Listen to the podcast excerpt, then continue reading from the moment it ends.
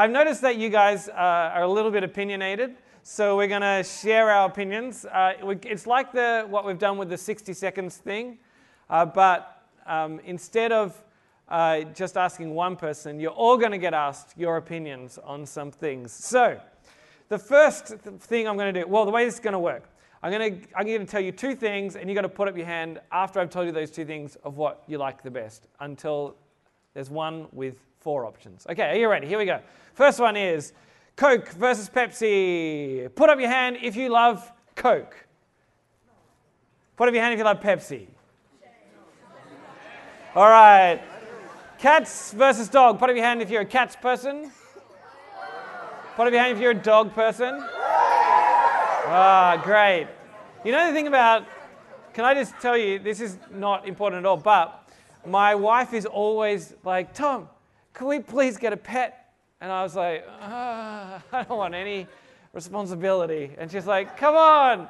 And so I'm a dog person. I love dogs. But I said, we're not getting a dog, we can get a cat because dogs are great. They're friendly, but super needy. They're like, oh, be my friend, be my friend. And I'm like, I don't want someone to be my friend all the time. Go away. And cats, they hate you. So if I have this, this little fur animal that hates me in my house, I'm like, I don't want to talk to you. And I'm like, I don't want to talk to you either. I'm like, great, stay over there, stay over there. All right. Uh, Macca's versus pizza. Put up your hand if you're Macca's.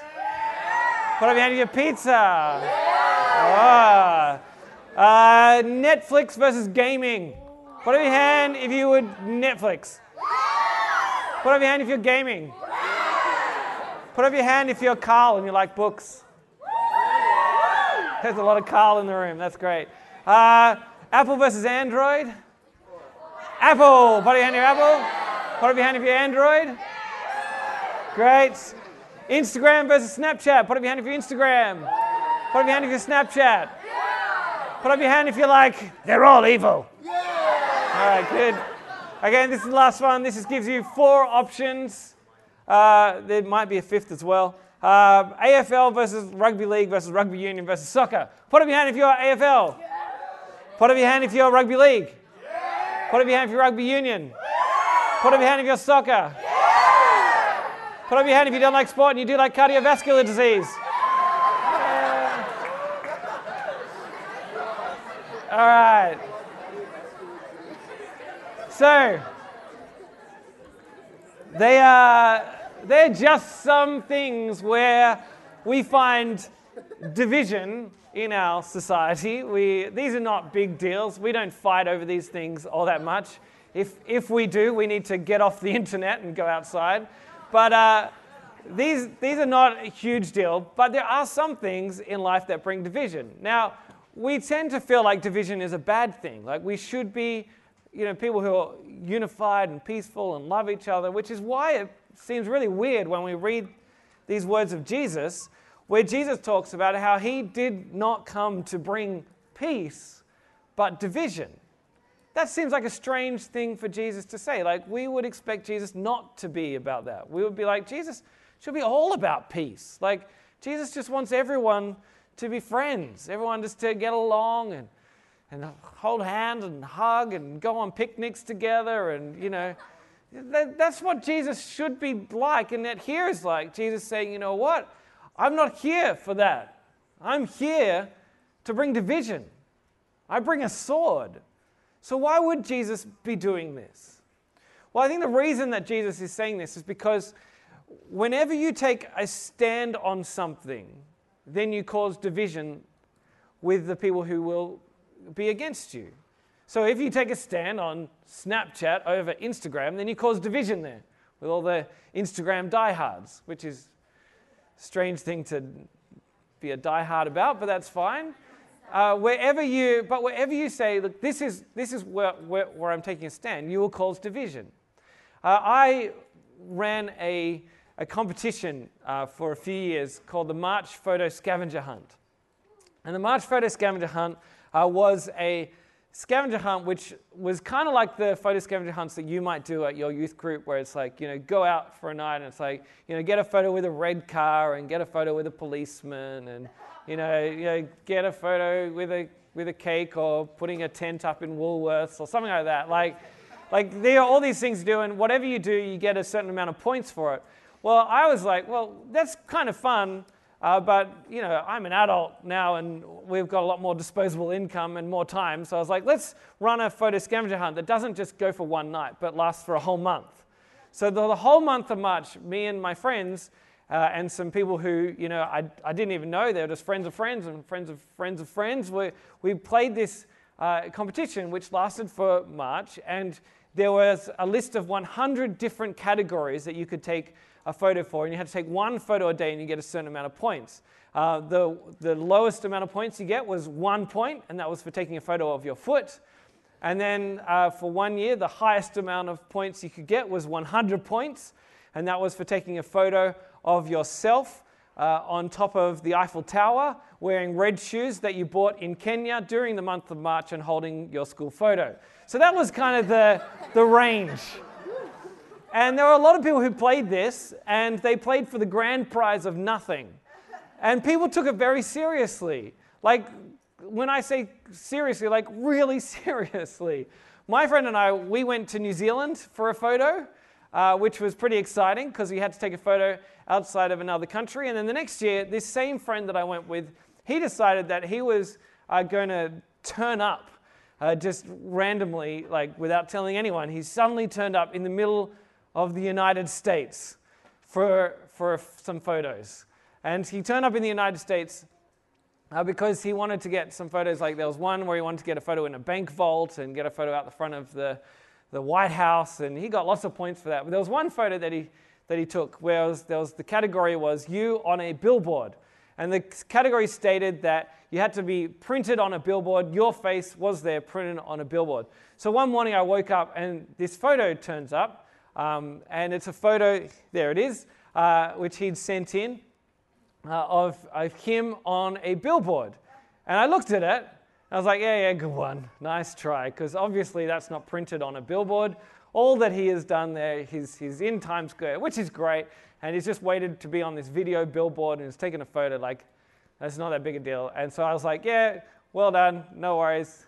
Thank you. Now send us the real photo. And he was like, No, that is the real photo. I was like, You can't have that as your photo. You are not printed on a billboard. He was like, I am on a billboard. It says you on a billboard. I was like, You're not on a billboard. Like, you're not printed on a billboard, and that's what it says. Like, that's that's not a lot of work. I wanted you to put in a lot of work, apart from flying to the United States. I wanted you to put in a lot of work. And so he got upset about this, and so he got on the internet and he goes, The judges won't give me my photo on a billboard. And everyone was like, give him his photo on a billboard. I was like, he's not getting his photo on a billboard. And so suddenly I had taken a stand and, and there was division there. There was some people shouting at me for, for one thing and other people shouting at me for another thing. And the thing was, was I couldn't make a decision and win. If I had said he can have his billboard, then all the people who think he shouldn't have had it would have been angry at me. And because I said he couldn't have his billboard, then all the people who thought he should have his billboard were angry at me. By taking a stand, I immediately caused division. And the truth is, with Jesus, if we take a stand with Jesus, then we immediately cause division.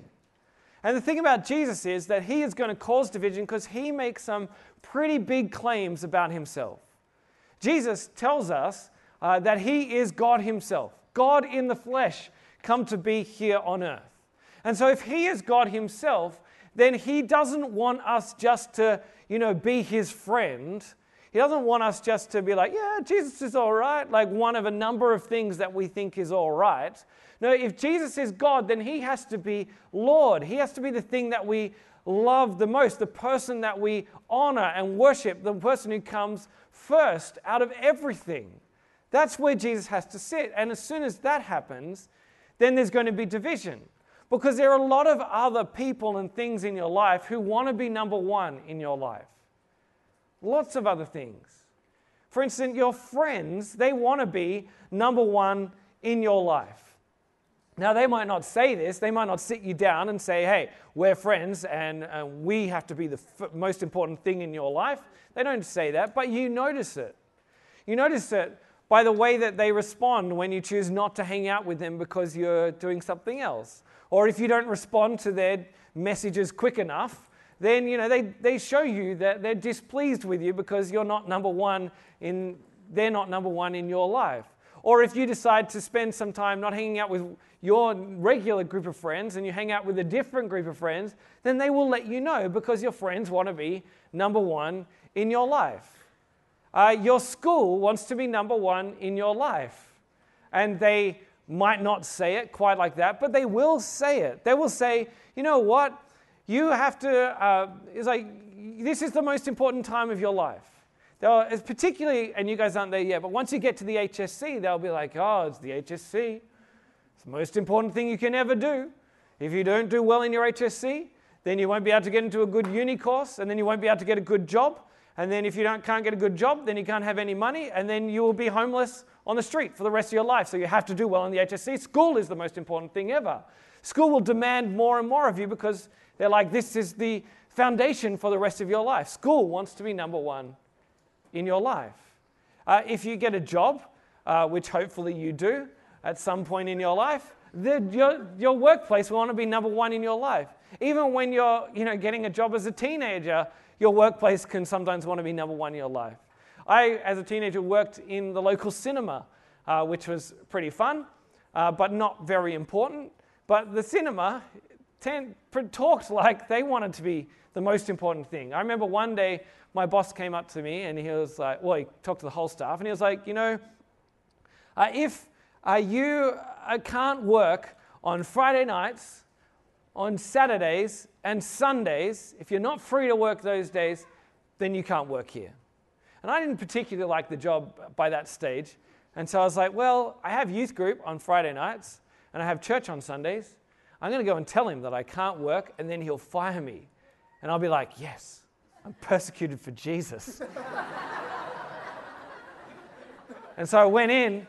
I was like, you know, I'm, I'm sorry, but I can't work Friday, Friday nights and I can't work Sundays. I was ready. I was like, I'll take it for you, Jesus. And he was like, Yeah, that's fine.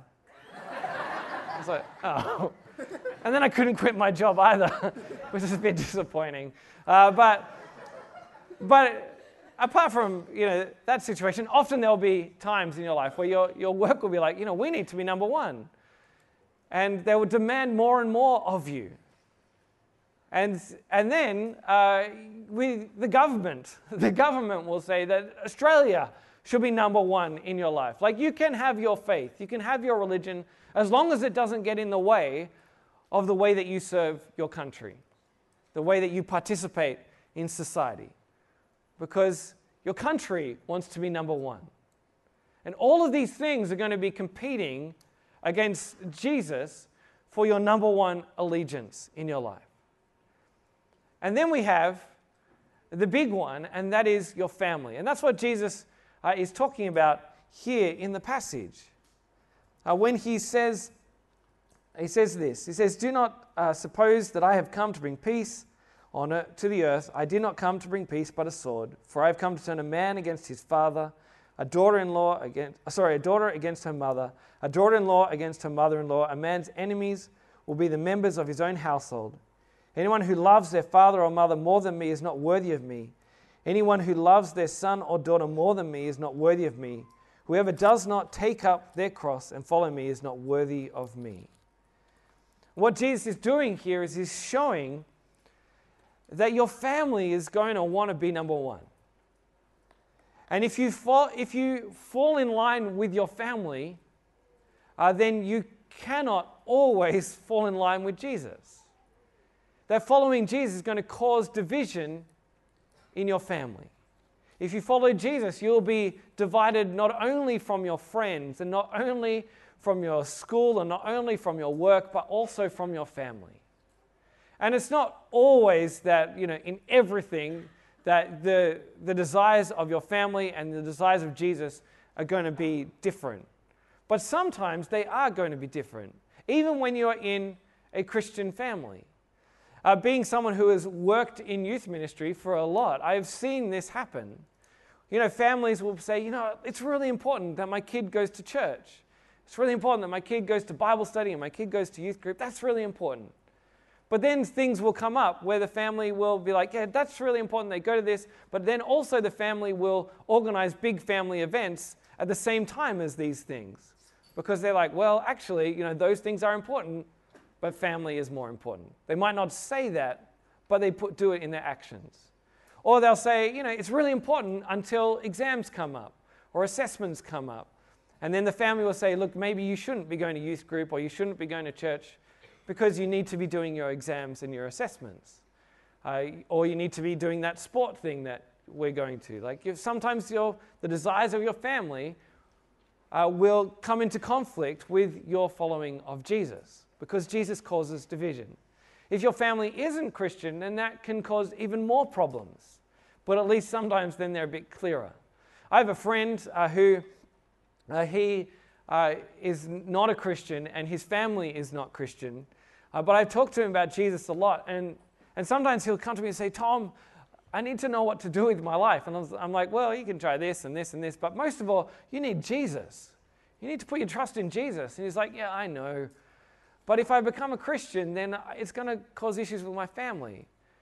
Like my parents and my grandparents, they will disown me because it costs a lot to follow Jesus. Following Jesus causes division. And so you need to know that that's going to happen. That if you're following Jesus, there's going to be division. Because Jesus divides us from all sorts of different things. When you put Him number one, everything else that wants to be number one uh, is going to, we're going to be divided from. Now, if this happens, it doesn't mean uh, that you can respond badly. Like, you still need to honor your mother and father, and you still need to love your brother and sister. And sometimes uh, the way that you respond to this division doesn't mean that you just be like, well, stuff you, I'm leaving. And you don't like sneak out of the house and be like, you know, never come back because your family, you know, hates Jesus. Like, you can work out creative ways to do things.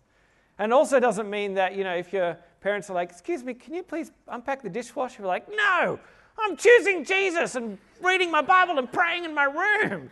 Like, you can't do that. You got to be like, oh, well, you know, like part of honoring Jesus is honoring my family. So there are, there's going to be division, but you can be loving in the way that you respond to things, and you can also uh, just make sure that you, you know the difference between you just being horrid and actually you being faithful to Jesus. Like sometimes they feel like the same thing, but they're, they're quite different. So these are the big things that Jesus is going to be dividing us from. But then there's one more that Jesus tells us here, and this is a really big one. And that's that Jesus divides us from ourselves. In verse 38, he says, Whoever does not take up their cross and follow me is not worthy of me. Whoever finds their life will lose it, and whoever loses their life for my sake will find it. What Jesus uh, is saying there is he's saying that you need to be willing, if you're going to follow him, that you need to be willing even to die. They're talking about taking up the cross. Uh, the cross, as you know, is, is what Jesus died on. And so if you're someone who takes up your cross, you're someone who is on your way to die. Like you don't just pick up a cross and walk around just for the fun of it.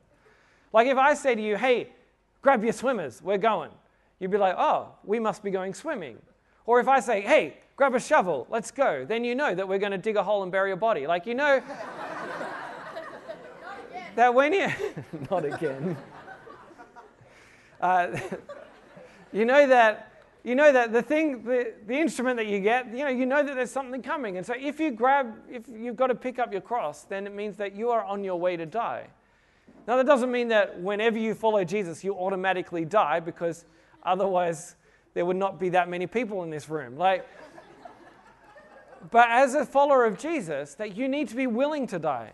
And there are people who have been followers of Jesus throughout the centuries, and even people today who, because of their commitment to Jesus, they do lose their life. But for us, following Jesus will mean that we need to die to ourselves, that we need to love Jesus more than we love ourselves that we need to be willing to put to death in ourselves the things which stop us from following Jesus properly. To be willing to, to put to death our sin and put to death our habits which cause us to, to, to not be so devoted to Jesus.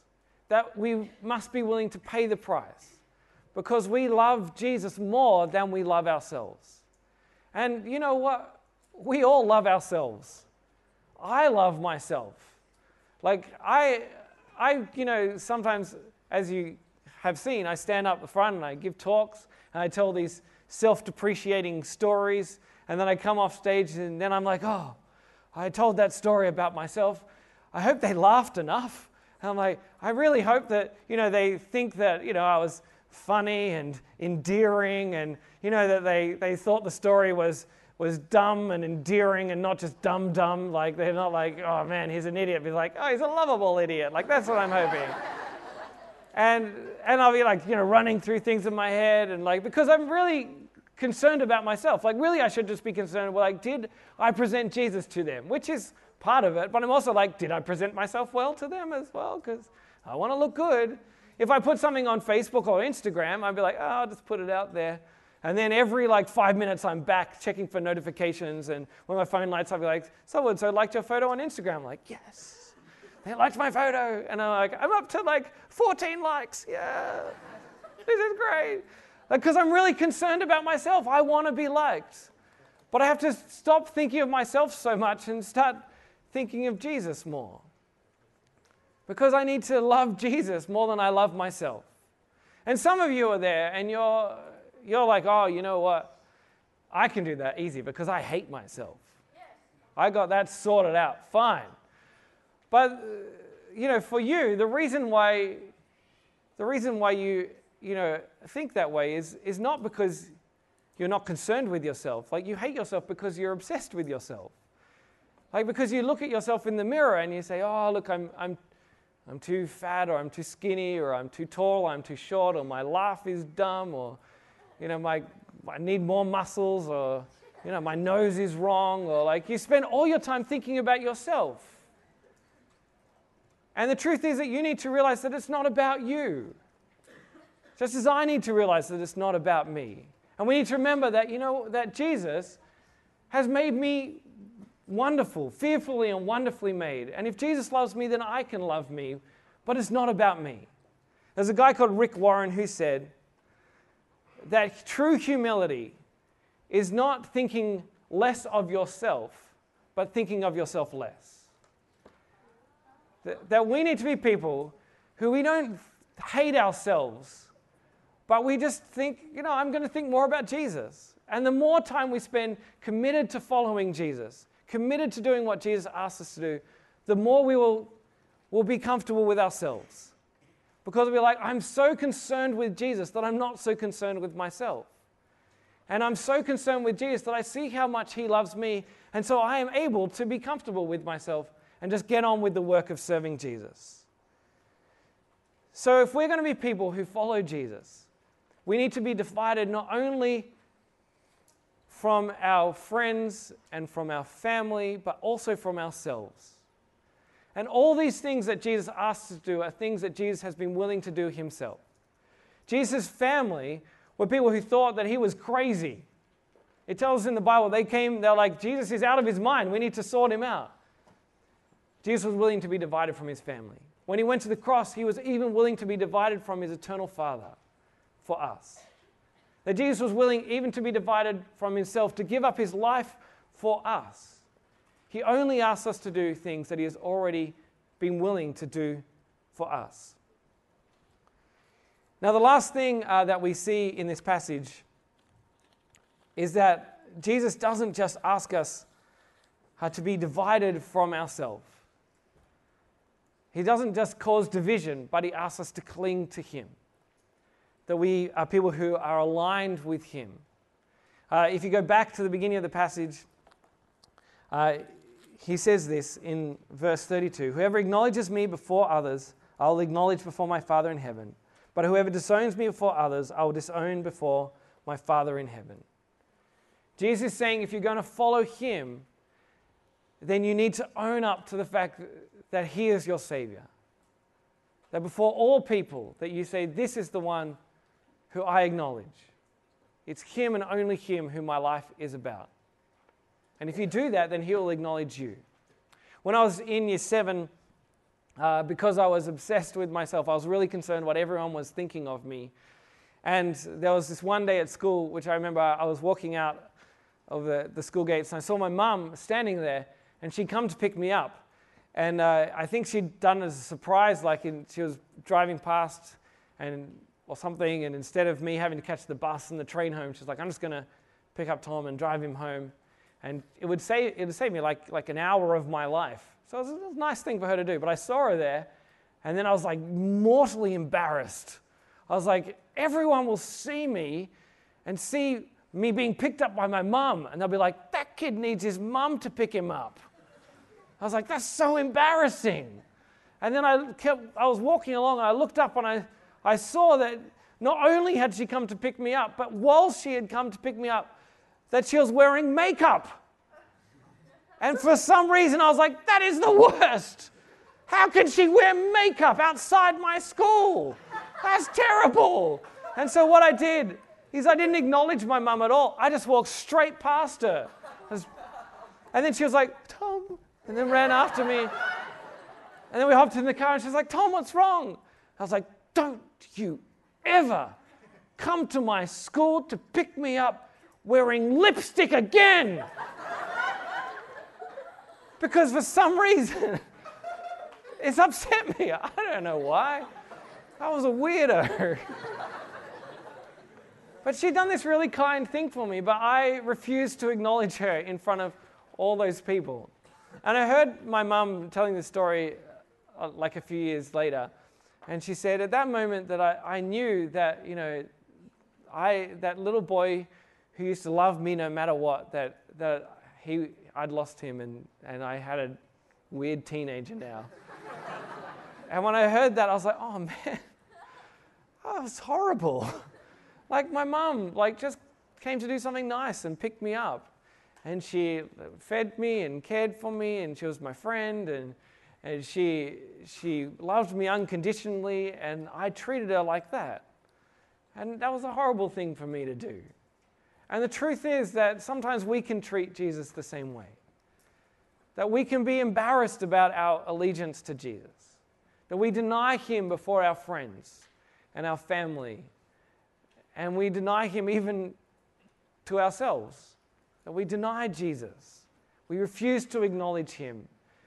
And Jesus tells us here that if we refuse to acknowledge him, then he will refuse to acknowledge us.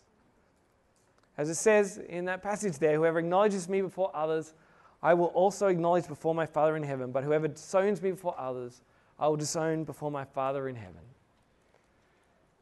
But the truth is, well, Jesus will not acknowledge us if we deny him. If we acknowledge Him, He acknowledges us before the Father.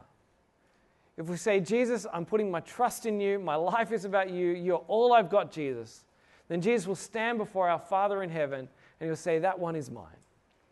And that one is mine, and he is mine, and she is mine, and they are mine. I died for them. That Jesus will acknowledge you, you, you who sometimes get things wrong, you who loves yourself too much, you who, you know, doesn't always make the right decisions, but you who say, I will follow Jesus. Jesus stands before the Father and says, They are mine.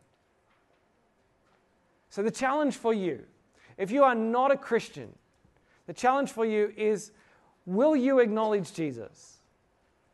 Jesus, who was willing to be divided from his family, divided even from himself, to die on the cross for you, will you acknowledge him before others? Will you see that He gave His life for you, and so you can give your life for Him? And if you do, He will acknowledge you before the Father. You'll have a life eternal with Him. And if you're someone who is a Christian, then the challenge for you is where in your life are you not putting Jesus first? Where in your life are you saying, you know what, Jesus, you are not number one there? And where do you need to say, I will commit myself to Jesus? I will acknowledge him before my friends, before my family, before myself, before whoever it is, because I know that he has acknowledged me. He has loved me in his life and his death and his resurrection, and I can love him with all I have. I'm going to say a quick prayer for us, and then I'll hand back over to the band. Father God, we thank you for your Son Jesus, that he gave his life for us. That even though it cost him everything, that he was willing to do it. I pray that we'll be people who see how committed Jesus was to us and we are willing to commit ourselves to him. That even though it might cost us friendships, it might strain our relationships with our family, even though it might be difficult uh, as we try to love ourselves less or be less obsessed with ourselves so we can be more obsessed with you. I pray that as we do those things that we will put Jesus first. So our lives will be all about him. Pray this in Jesus' name. Amen.